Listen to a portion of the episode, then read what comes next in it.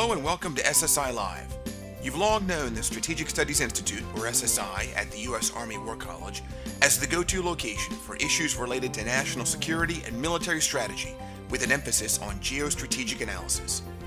SSI conducts strategic research and analysis to support the U.S. Army War College curricula, assist and inform Army, DoD, and U.S. government leadership, and serve as a bridge to the wider strategic community.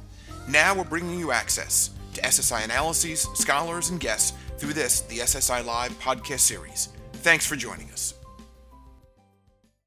Hello and welcome to this edition of SSI Live. My name is John Deni, and I'm a research professor of National Security Studies here at the Strategic Studies Institute, or SSI, at the Army War College. It's Wednesday, June 1st, and today we're recording the third in a short series of SSI Live podcasts on a recently published multi-author study entitled China, Europe, and the Pandemic Recession, Beijing's Investments and Transatlantic Security. The COVID-19 pandemic has unleashed an immense shock to the global economy. In Europe, gross domestic product has fallen and unemployment has risen. China might take advantage of the crisis just as it did in the wake of the global financial crisis a decade ago.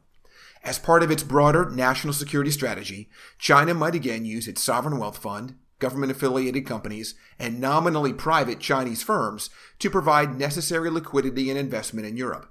In doing so, Beijing could take advantage of Europe's economic difficulties to obtain sensitive technologies, build its soft power and influence on the continent, and acquire militarily significant infrastructure. To examine these topics, SSI assembled an interdisciplinary team of experts from the U.S. Army War College, private think tanks, and academia. The resulting study, just published and available at the SSI website, or ssi.armywarcollege.edu, has revealed several reasons for serious concern about predatory Chinese economic statecraft in Europe today.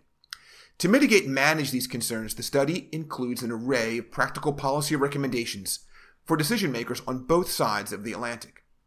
To launch the study, we're recording a series of podcasts with each of the study contributors, and today, as I mentioned, is our third, this one with Eric Brattberg.